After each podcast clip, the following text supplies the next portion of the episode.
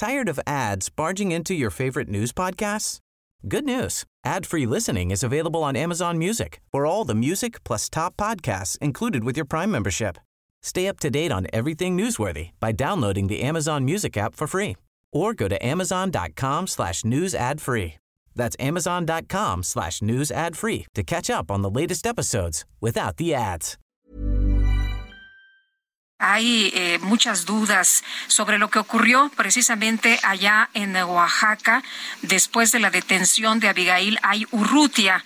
Eh, vamos a, a, comentar con Arturo Peinbert, fiscal general del estado de Oaxaca, pues cómo van los avances. Arturo, ¿qué tal? Gracias por tomar nuestra llamada. Muy buenos días.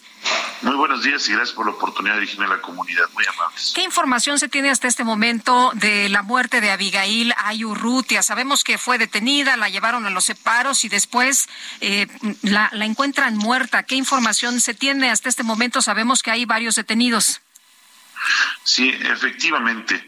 Eh, eh, lo que tenemos, perdón, se está viciando un poco el, el, el sonido. ¿Me escuchan ustedes? Nosotros.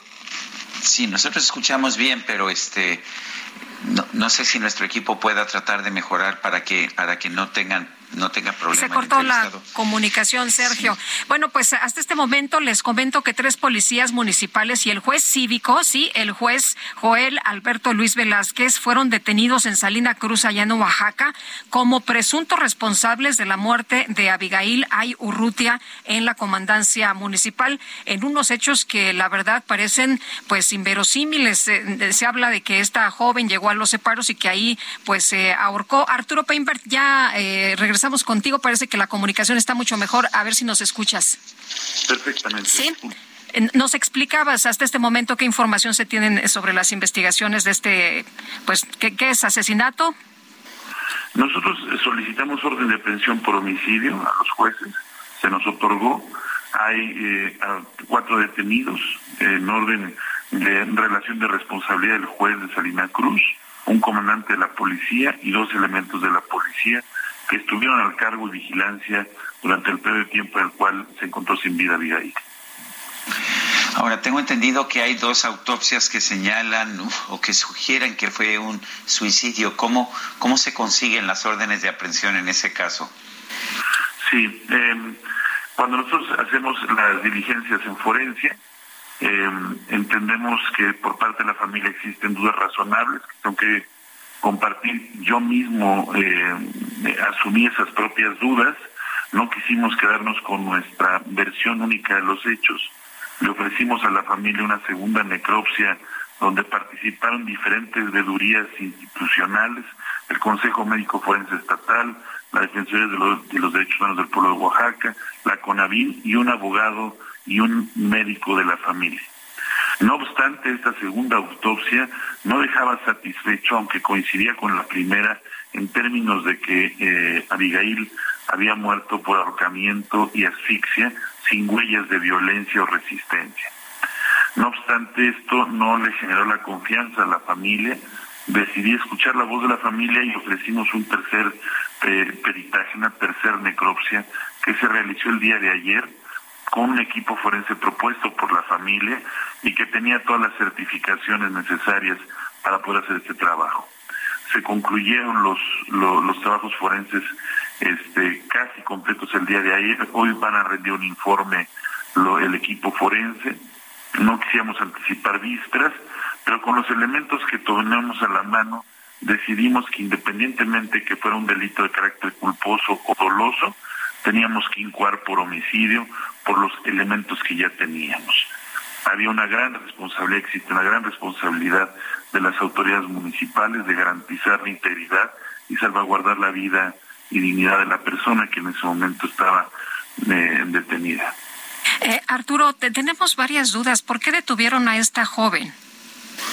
Eh, lo que dice el informe policíaco homologado, sin que nosotros podamos validar o estar de acuerdo en la detención, fue porque existía un, un, escándalo en vía pública derivado de, una, de un conato de violencia familiar entre, entre cónyuges, entre parejas, y eh, en esta ocasión acusada ella de ser la que estaba violentando, pero esto no lo podemos nosotros eh, validar, simplemente es lo que aparece en el informe, y hay imágenes que pues eh, nos dan testimonio de cómo se hizo la detención, que no necesariamente fue una detención ni legal ni adecuada.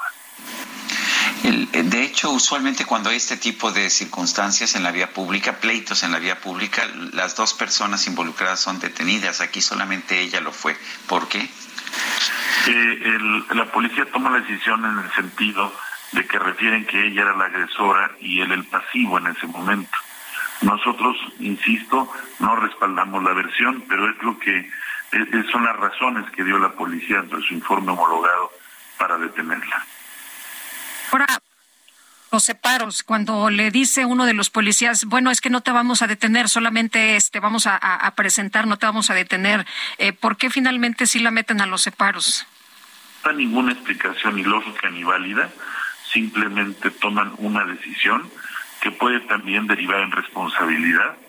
Hoy hemos decidido incuar por la responsabilidad mayúscula, que es la que tiene que ver con la pérdida de la vida de Abigail, pero eso no, no deja afuera las responsabilidades por otro tipo de, comisiones de delitos o faltas que ha hecho la autoridad.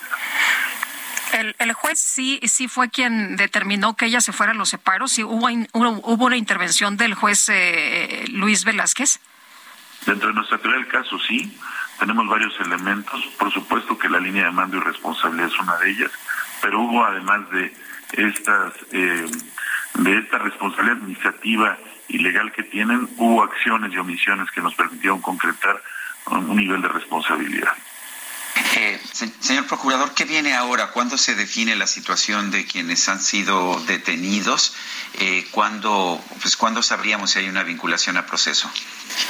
Si el día de hoy estamos nosotros en la audiencia que debe de estar en curso ya, solicitando se dicte la vinculación por el homicidio, por homicidio doloso, eh, tendrán que valorar los jueces, eso nos permitirá garantizar la prisión de los probables responsables mediante se agotan las investigaciones forenses que terminarán concretamente por lo que me informan eh, el día de mañana. Muy bien, pues eh, fiscal Arturo Peinbert, muchas gracias por conversar con nosotros esta mañana. Muy buenos días.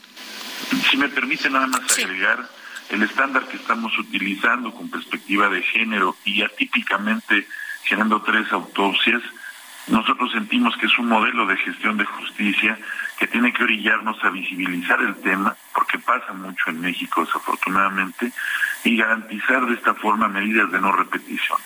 No puede ser posible que eh, quienes están encargados de la seguridad y la integridad de las personas pongan en riesgo a las mismas cuando ni siquiera hubo un juicio por medio. Muy bien, pues muchas gracias, eh, Arturo. Muy buenos días. Gracias a ustedes por la oportunidad. Tired of ads barging into your favorite news podcasts? Good news. Ad-free listening is available on Amazon Music. For all the music plus top podcasts included with your Prime membership. Stay up to date on everything newsworthy by downloading the Amazon Music app for free or go to amazon.com slash news ad free. That's amazon.com slash news ad free to catch up on the latest episodes without the ads.